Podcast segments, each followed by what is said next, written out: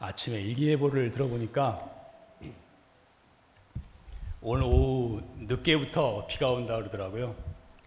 그래서 내 계산에는 법회 끝나고 네, 법회는 다 끝나고 오지 않겠나 이렇게 예상을 했었는데 아, 법회 전부터 비가 오기 시작을 해서 다들 비 오는데 우산 쓰고 비 맞으면서 오시느라 다들 고생하셨습니다.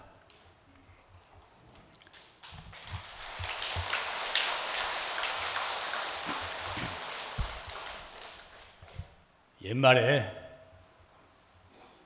날씨가 추워봐야 소나무의 절개를 알 수 있다 그랬습니다. 평소에 봄, 여름, 가을에 따뜻할 때는 나무들이 다 푸르니까 소나무가 푸르다는 것을 별로 인식하지 못해요.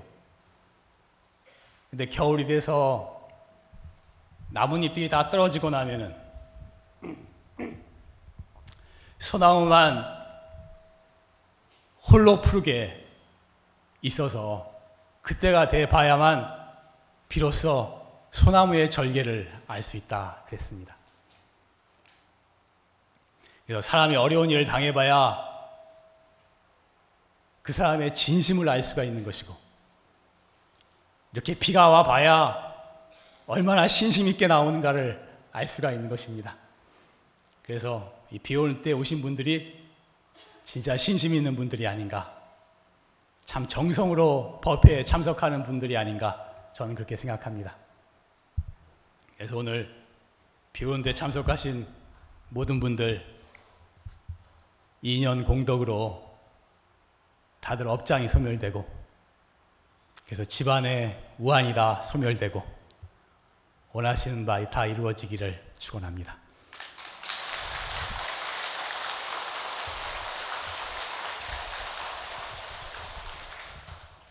그리고 중요한 것은 또 불법과 인연이 깊어지고 신심이 깊어져서 다들 열심히 정진을 해서 결국은 다 성불하시기를 기원합니다.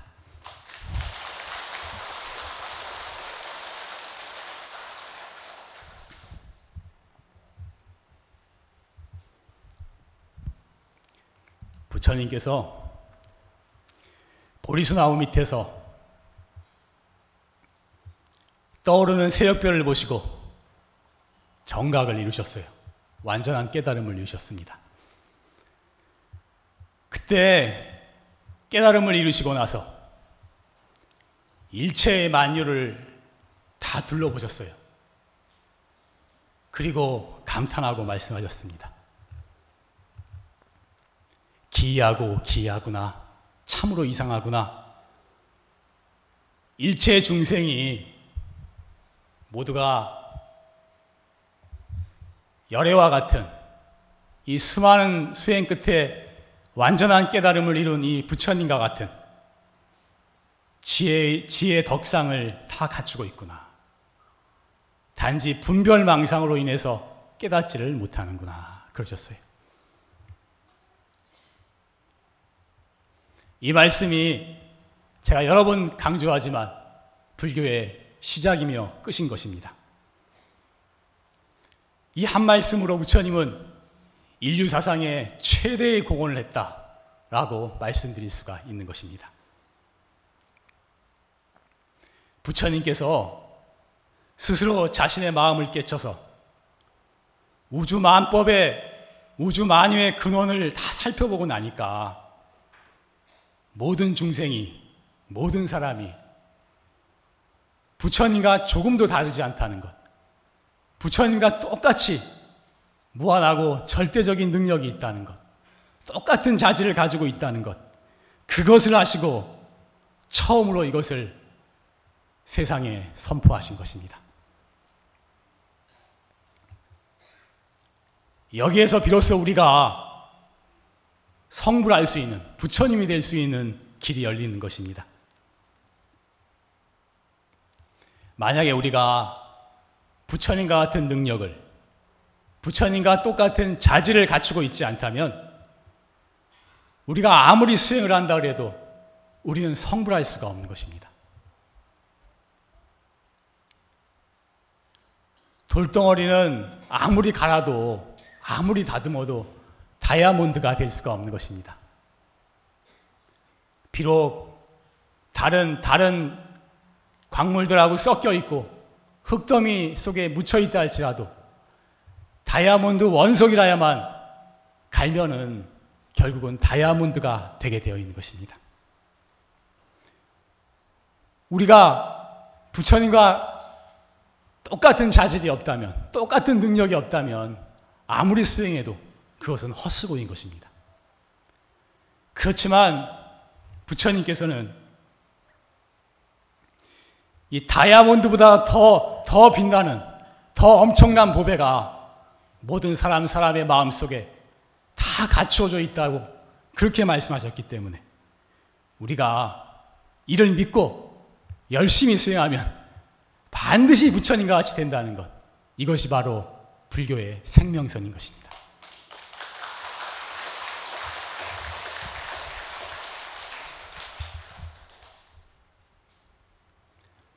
그래서 불교에서는 다들 많이 들어보셨겠지만 일체 중생이 다 불성이 있다고 합니다. 다 부처님의 성품이 있어요. 부처님과 똑같은 성품이 있어요. 온 우주의 근본이고 생명의 근원이고 우주의 근원인 그런 마음자리를 그 무한하고 절대적인 능력을 다 가지고 있다고 그렇게 말합니다. 그 자리를 일러서 불성이라고 부처님의 성품이라고도 하고 아까 부처님께서는 지혜 덕상이라고 하시고 또 어떤 분은 본 마음이라고도 하고 또 어떤 때는 참나라고도 말합니다. 진나라고 참나라고도 하고 진여라고도 하고 올 원장 스님 법문에 진여불성이라는 말을 많이 쓰셨는데 진여불성이라고도 하고 본래 면목이라고도 하고 일심이다 한 마음이다 그러기도 하고 또는 때로는 선사들은 한 물건이다 이렇게도 표현을 하십니다. 참 다양한 말들이 다양한 말들을 이 자리에 갖다 붙이는데 이것은 이 자리가 언어와 문자로 도저히 표현할 수가 없는 자리이기 때문에 말로서 설명할 수가 없게 이렇게도 불러보고 저렇게도 불러보는 것입니다. 사실 이 선사들은 깨달으신 분들은 모든 관심이 우리의 근원이고 생명의 근원인 모든 것을 다 갖추고 있는 우리의 본 마음자리 거기에 다 집중되어 있는 것입니다. 육조 스님께서 한 물건이라고 나에게 한 물건이 있다 그런 말을 쓰시면서부터 선사들은 한 물건이라고 그런 표현을 많이 써왔습니다. 이 한 물건, 나의 볼 마음짜리, 나의 불성짜리, 이 부처님과 똑같은 지혜 덕상, 이 자리를, 이 자리에 대해서 옛 선지식들이 말씀을 많이 하셨는데 그것을 살펴보면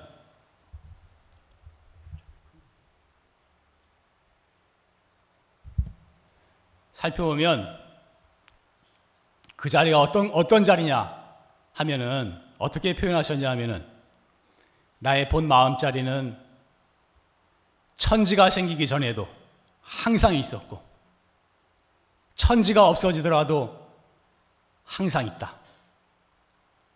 이 천지가 하늘 땅이 천 번만 번 없어진다 할지라도 이 나의 본 마음 자리는 털끝만큼도 변하지 않는다 그랬습니다.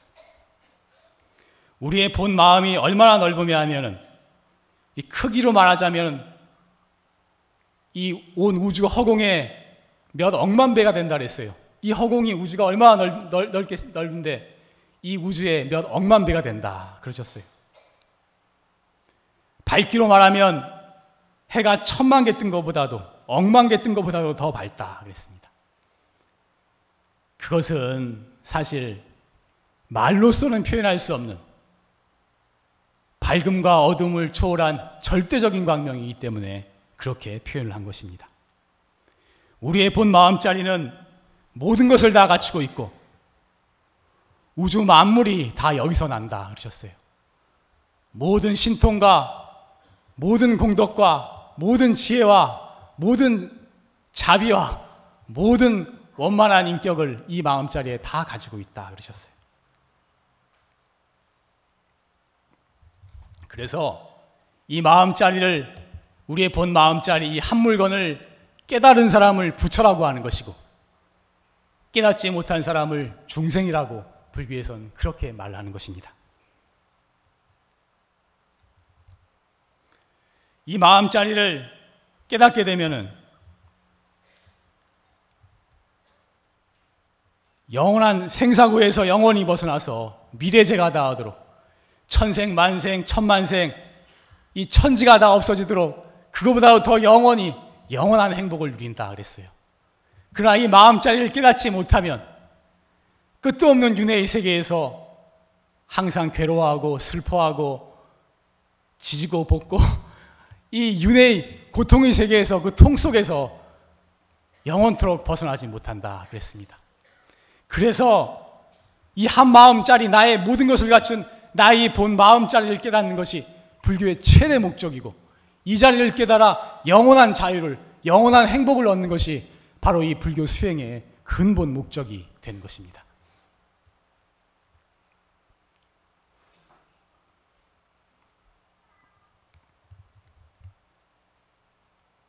그래서 이 한 물건, 이 본 마음 자리를 찾아서 깨닫고자 하는 것이 바로 참선법인 것입니다. 용화사에서 용화사에서 화두를 받으신 분들은 거의 다 화두 받으셨죠? 아마 여기 90%는 여기서 받으셨을 거라고 생각하는데 화두 받으신 분은 화두 대부분 이목구 화두 주시죠? 네, 거기 보면 화두 계문이 있어요. 화두에 대한 설명한 글이, 글이 있는데 여기 지금 후원에 아까 가보니까 또 그것도 붙어 있더라고요.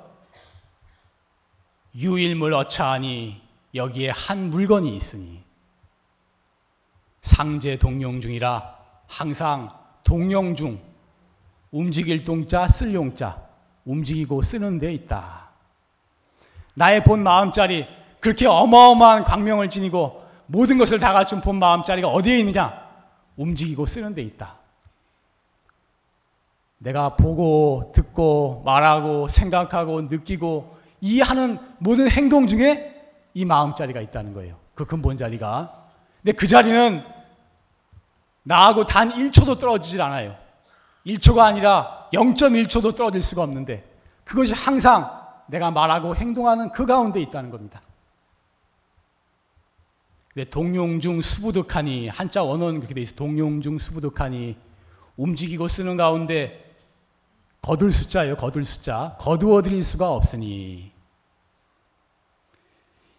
거두어 드릴 수 없다고 말씀하신 것은 원장 스님 표현을 빌리자면은 우리가 보고 듣고 말하고 행동하는데 그, 그 모든 것을 다 갖춘 우리의 본 마음자리가 있지만 실제로 그것을 찾아서 보려고 하면 볼 수가 없고 들으려고 하면 들으려고 하고 들을 수가 없고 어떻게 알아보려고 하면 알아볼 수가 없기 때문에 들일 수 없다 이렇게 표현한 겁니다. 움직이고 쓰는 가운데 그 모든 것을 다 갖춘 우리의 본 마음자리가 있지만 수부득하니 거두어 드릴 수가 없으니 알래야 알 수 없고 볼래야 볼 수 없고 들을래야 들을 수가 없으니 시신마오 이것이 무엇인고 야, 이 나의 본 근원이 나의 마음자리를 그 자리를 찾아서 거기에 대한 알 수 없는 의문을 일으켜서 그 산매 속에서 그것을 깨닫고자 하는 것 이것이 참선법인 것입니다. 이 참선법은 볼래야 볼 수 없고 알래야 알 수 없고 들을래야 들을 수 없다고 했듯이 머리로서 생각해서 아는 것이 아니고 오직 알 수 없는 마음을 일으켜서 그 알 수 없는 마음 속에 산매에 들어감으로써 그 깊은 산매 속에서 저절로 깨닫게 되는 것입니다. 이 깨달아서 이 깨달아서 그 깨달음의 세계, 도의 세계에 대해서 잠깐 쉽게 표현을 해볼까 합니다. 이 도의 세계가 어떤 것이냐, 깨달음의 세계가 어떤 것이냐 하는 것에 대해서 잠깐 그 우리 상식적인 말씀으로 표현을 드리겠습니다. 원래 이, 이 깨달음의 세계는 유한의 세계에서 무한의 세계로 들어가는 것입니다. 우리의 현실, 우리의 현실은 다 유한의 세계예요. 우리는 지금 부산에 갈라 그래도 버스 타고 가면 한, 많은 시간이 걸리고 미국에 금방 갈 수도 없고 달나라에 갈 수도 없고 현실은 모든 것이 유한되어 있습니다. 그렇지만 이 도의 세계는 깨달음의 세계는 무한의 세계입니다. 이것은 마음의 세계예요. 우리 마음은 원하면 다 되거든. 하늘도 갈 수 있고 땅에도 갈 수 있고 저 산도 만들 수 있고 해도 만들 수 있고 달도 만들 수 있고 우리 마음의 세계, 이 깨달음의 세계는 무한의 세계입니다. 그래서 이 도의 세계는 유한의 세계에서 무한의 세계로 들어가는 것입니다. 또 이 도의 세계는 상대의 세계에서 절대의 세계로 들어가는 것입니다. 우리 현실은 다 상대적인 세계예요. 상대적인 세계. 밝음이 있으면 어두움이 있고, 생이 있으면 사가 있고, 옳은 것이 있으면 틀린 것이 있고, 잘난 것이 있으면 못난 것이 있고, 모든 것이 상대적인 것으로 이루어져 있습니다. 그러나 이 깨달음의 세계는 절대의 세계입니다. 이 서로 대립되는 모든 것이 다 통해버리는 세계다. 선사들은 그렇게 말씀하셨어요. 선과 악이 통하고, 생과 사가 통하고, 옳고 그른 것이 통하고, 잘나고 못난 것이 통해서 다 하나가 돼버리는, 너와 나가 다 통해버리는 그런 세계인 것입니다.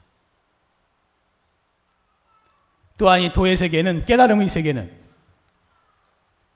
변하는 세계에서 변치 않는 세계로 들어가는 것입니다. 우리의 현실은 다 변해요. 변하지 않는 게 어디 있어요? 산도 들도 나무도 우리의 몸뚱이도 시시각각 변해갑니다. 변하지 않는 것은 없어요. 사람 마음도 다 변합니다. 좋은 사람 미워지고 착한 사람 나빠지고 뭐 기독교 믿던 사람 불교 믿고 불교 믿던 사람 기독교 믿고 다 이렇게 변합니다. 그렇지만 이 마음 우리의 본 마음 자리는 아까도 말했지만 천지가 변해도 천지가 다 무너지고 변해도 털끝만큼도 변하지 않는 그런 세계인 것입니다. 그래서 이 변하는 세계 가운데 변치 않는 하나의 세계가 있으니 이것을 깨달음의 세계라, 도의 세계라 그렇게 말하는 것입니다. 자, 한번 따라해 볼까요? 도는 유한에서 무한으로 상대에서 절대로 변하는 세계에서 변치 않는 세계로 들어가는 것이다. 좀 어려, 어렵나요? 네. 그래서 우리 불교는 우리가 본래 부처님이고 우리 본 마음으로부터 우주 만물이 나왔다고 그렇게 말합니다. 그래서 우리가 바로 우주의 주인이며 영원하고 무한한 존재라는 것입니다. 그래서 불교를 바로 믿으려면 자기 자신이 이러한 절대 무한의 세계가 갖춰져 있다는 것, 내 마음이 부처라는 것, 이것을 확실하게 믿는 것이 불교를 가장 바르게 믿는 길이다. 라고 예, 선사들은 말씀하셨던 것입니다. 불교는 그래서 우리 안에 모든 것이 다 갖춰져 있으며 우리가 본래 구원되어져 있는 존재라고 말하는 것입니다. 다른 사람이 나를 구원하는 것이 아니고 부처님이 나를 구원하는 것이 아니고 우리는 본래 다 구원되어져 있는 존재다. 그렇게 말하는 것입니다. 이 점이 다른 종교하고 근본적으로 다른 것입니다. 다른 종교는 신이 우리를 창조해서 우리는 피조물이니까 영원토록 신을 믿고 따라야 되고 자기네 신이나 교주를 안 믿으면 구원받지 못한다고 그렇게 말합니다. 그렇지만 불교는 우리가 부처님을 믿던 안 믿던 하나님을 믿던 안 믿던 우린 본래부터 다 구원되어진 존재다. 본래부터 다 갖추어진 존재다. 이렇게 말하는 것입니다. 그래서 어느 선사께서 말씀하시기를 부처님은 우리를 구원하러 오신 것이 아니라 우리가 본래 구원되어져 있음을 가르쳐 주러 오셨다. 그렇게 말씀하셨어요. 이거 제가 참 좋아하는 말씀입니다. 부처님은 우리를 구원하러 오신 게 아니고 사실은 우리가 다 구원되어 있다는 사실, 그것을 가르쳐 주러 오셨다. 그렇게 말씀하시는 것입니다.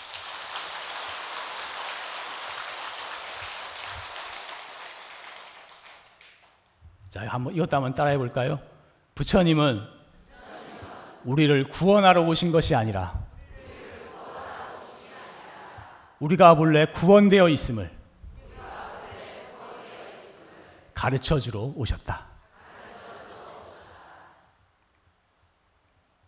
그래서 불교에서 성불이라고 말하는데 성불합시다, 부처님 됩시다, 성불합시다라고 말하는데 성불의 진짜 의미는 중생이 중생이 어리석은 중생이 바뀌어 가지고 부처가 되는 것이 아니고 원래 우리가 부처님인데 원래 우리가 부처님이라는 사실을 모르고 있다가 눈을 떠서 내가 본래 부처님이라는 것, 내가 본래 모든 것을 갖춘 존재라는 것, 그것을 알게 되는 것을 성불이라고 그렇게 표현하는 것입니다.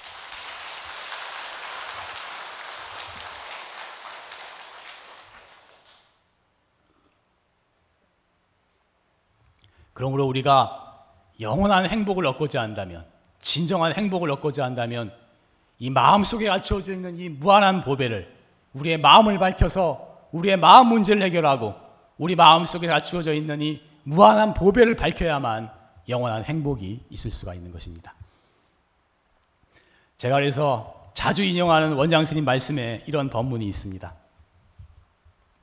우리에게 영원한 행복을 가져다 주는 보배는 바깥에 있는 것이 아니라 내 안에 있다.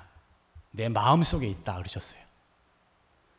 바깥에서는 아무리 찾아봐도 진정한 행복을 찾을 수가 없는 것입니다. 돈을 구하고 명예를 구하고 애욕을 구하고 아무리 바깥에서 구해봐도 그것은 어느 정도는 행복할 수 있지만 어느 정도는 마음에 찰 수가 있지만 진짜로 진정한 행복을 내 마음의 영원한 행복을 가져다 주지는 못하는 것입니다. 자, 영원한 행복은 이 마음 문제를 해결해야 돼요. 마음 문제가 해결 안 되면 절대로 안 되는 것입니다. 이 마음 문제를 해결하고 내 마음 속에 갖춰져 있는 이 무한한 지혜강명의 본 마음자리를 깨달아야 금생만이 아니라 세세생생 영원한 자유를, 영원한 행복을 얻을 수가 있는 것입니다.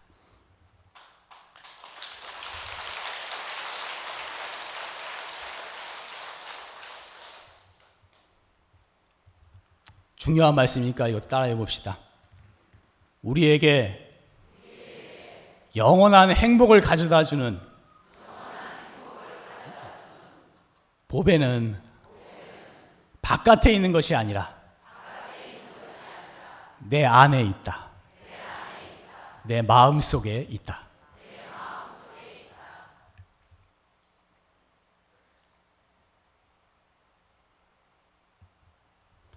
이 우리 마음 속에 도대체 말로서 설명할 수도 없는 모든 것을 다 갖춘 무진장의 보배 창고가 세생생 써도 써도 다 쓸 수 없는 그 보배 창고가 우리 마음속에 들어있기 때문에 이 보배 창고의 문을 열게 되면은 지혜와 덕성을 다 갖춘 출격 대장부가 되게 되는 것입니다.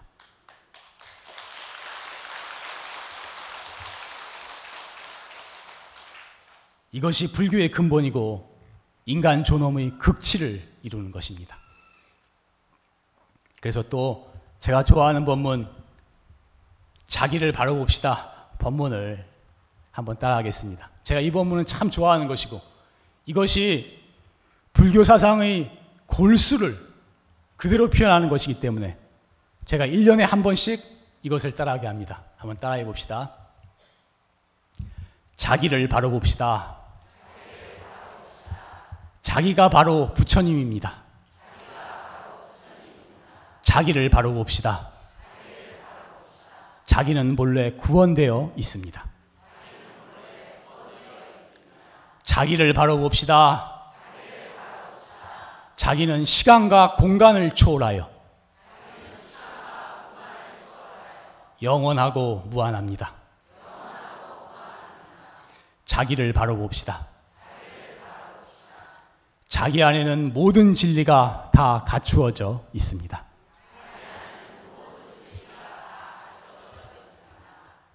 세상이 어둡다고 한탄하는 이들이요. 눈을 떠서 우리의 본래 모습을 바로 보자. 우리는 만고불변의 절대 광명 속에 살고 있나니.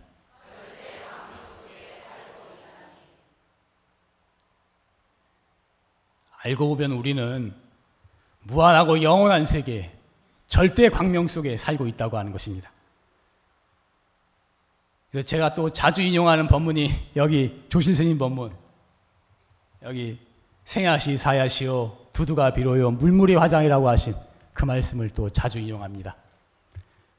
생야시 사야시오 생도 이로하고 사도 이로하느니라 두두가 비로요 물물이 화장이니라 두두가 낱낱이 모든 모든 것이다 비로자나 부처님이요 물물이 화장이니라 모든 모든 것이 다 화장세계니라 극락세계 절대의 세계니라 그 말씀이에요. 이 선물교 최고의 경지를 최고의 세계를 이렇게 표현한 것입니다.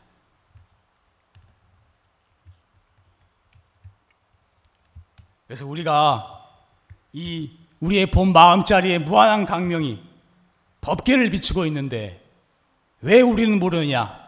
왜 자꾸 어둡다고 한탄하고 괴로워하고 슬퍼하느냐? 하면은 눈을 감고 있기 때문인 것입니다. 마음의 눈을 뜨지 못하고 눈을 감고 있기 때문에 세상이 아무리 밝다고 하더라도 눈을 감고 있으면 어두울 수밖에 없는 것이 없는 것입니다. 그래서 우리가 눈만 뜨게 되면 일시에 이 무한 광명의 세계가 열리는 것이고 영원토록 대자유와 행복의 세계가 펼쳐지게 되는 것입니다. 그래서 눈을 뜨는 것이 가장 중요한 것입니다. 왜냐하면 모든 것이 다 갖춰져 있으니까. 저 산도, 들도, 해도, 달도 다 갖추어져 있으니까. 눈만 뜨기만 하면 그 자유의 세계를, 그 광명의 세계를 마음대로 만끽할 수가 있기 때문입니다.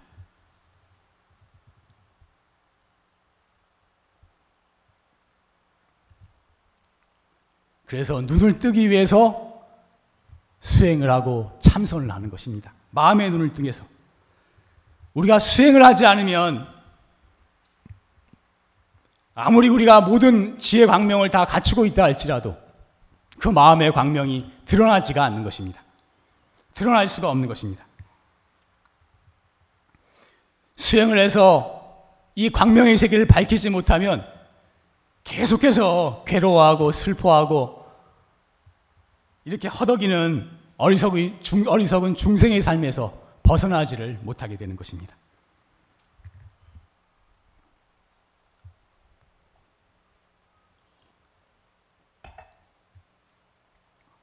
하늘에 해가 떠 있는데 하늘에 해가 떠 있더라도 구름이 꽉 차서 덮고 있으면 햇빛을 볼 수가 없잖아요. 햇빛을. 우리의 마음에도 우리의 우리의 본 마음자리가 무한히 밝지만 우리 중생의 어리석고 어두운 마음이 꽉 차서 가리고 있기 때문에 그 광명이 드러나지를 않는 것입니다. 그래서 구름만 걷어버리면 햇빛이 저절로 드러나듯이 우리 마음 속에 어두운 마음만 부처님은 분별망상이라고 했는데 어두운 마음만 걷어버리면 우리 본 마음자리에 무한 광명이 저절로 드러나게 되는 것입니다. 그래서 우리 본 마음을 밝히는 밝히는 최고의 수행법은 이 활구참선법이고 마음을 닦는 최고의 수행법이 활구참선법인 것입니다. 수행은 참선도 있고 연물도 있고 기도도 있고 뭐 절도 있고 참회도 있고 보시하고 봉사 봉사하는 것도 있는데 저는 그런 수행 방법이 다 좋은 방법이라고 생각을 합니다. 다 필요한 방법이고. 그렇지만 우리 본 마음을 깨닫는 데는 이 참선법이 최고 가는 수행법이기에 이 참선법을 주로 하면서 필요하면 다른 수행 방법도 겸하는 것이 불자들에게 좋지 않을까 그런 생각을 가지고 있는 것입니다.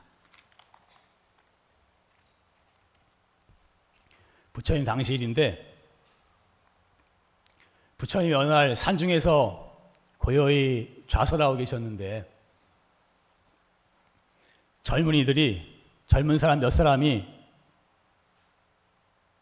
부처님을 찾아왔어요. 그래서 묻기를 여기 혹시 이렇게 이렇게 생긴 여자를 뭐 보셨습니까? 하고 물었어요. 그래서 어떻게 된 거냐 하고 물어봤더니 이제 몇 사람이 자기 부인이랑 뭐 부인이랑 애인이랑 데리고 놀러 왔는데 한 남자가 이제 기녀를 기녀를 데리고 이제 같이 놀러 왔대요.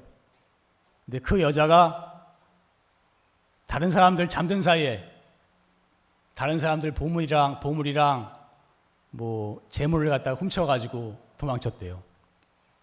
그래서 그 여자를 찾기 위해서 이제 그 청년들이 와가지고 돌아다니면서 그 여자를 찾고 있는 거였어요. 그래서 부처님께 그런 여자를 보지 못하셨습니까? 하고 물었어요. 그러니까 부처님이 그 얘기를 들으시다가 하시는 말씀이 잃어버린 여자를 찾는 거하고 잃어버린 나를 찾는 것하고 어느 것이 더 중요하냐 그렇게 물으셨어요. 근데 이 청년들도 상당히 생각이 깊은 사람들이었던 것 같아요. 그 말 듣고 나서 생각해 보니까 재물이야 잃어버린 재물이야 다시 또 회복할 수가 있지만 나를 잊어버렸다면은 그것이 더 중요한 것이 아닌가 싶어서 잃어버린 나를 찾는 것이 더 중요한 것 같습니다. 라고 대답을 했어요. 그러니까 부처님이 그렇다. 내가 잃어버린 나를 찾는 법을 가르쳐 줄 테니 앉아서 나의 법문을 들으라 그러셨어요. 그래서 그 청년들이 부처님 말씀을 듣고 부처님의 제자가 되었습니다. 오늘 말한 주제가 나에게는 영원한 행복을 가져다 주는 말로 표현할 수 있는 어마어마한 보배가 참다운 데가 나 안에 갖춰져 있는데 이것을 알지 못하고 우리가 괴로워하고 헤매고 있으니까 다른 어떤 것을 찾는 것보다도 잃어버린 나를 찾는 것이 가장 중요하지 않겠습니까?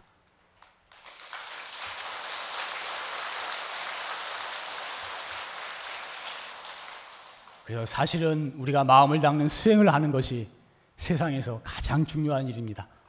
사실은 가장 시급한 일이고 우리가 제가 항상 주장하지만 우리가 이 한 생만을 사는 것이 아니라 영원한 생을 살아야 돼요. 앞으로 끝도 없는 생을 살 것을 생각한다면 영원한 생의 자유를 위해서 이 마음을 닦는 수행을 하는 것이 인생에선 가장 중요한 것입니다.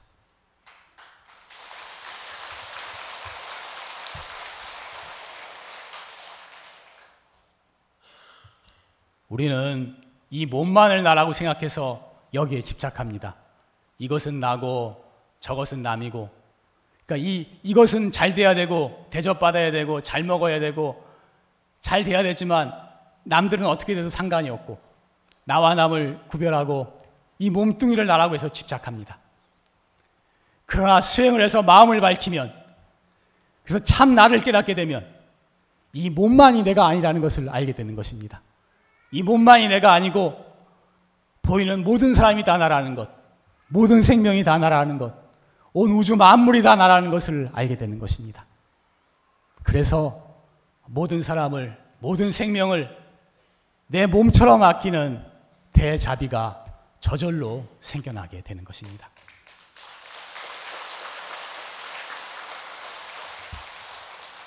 그렇게 되어야만 진짜로 영원한 자유와 영원한 행복을 얻게 되는 것입니다.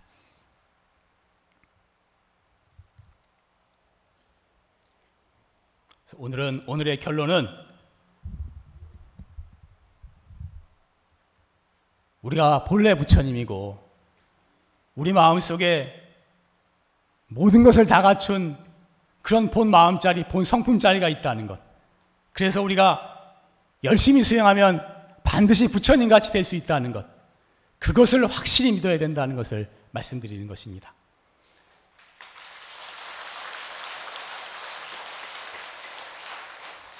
또한 그러기 위해서 이 귀하고 거룩한 법을 만났을 때 이런 법을 어디 가서 만나겠어요?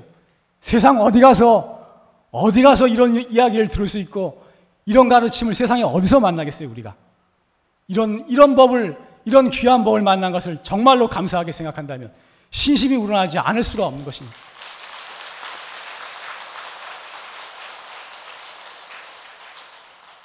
그래서 신심을 가지고 우리가 마음의 눈을 뜨기 위해서 영원한 자유와 행복을 얻기 위해서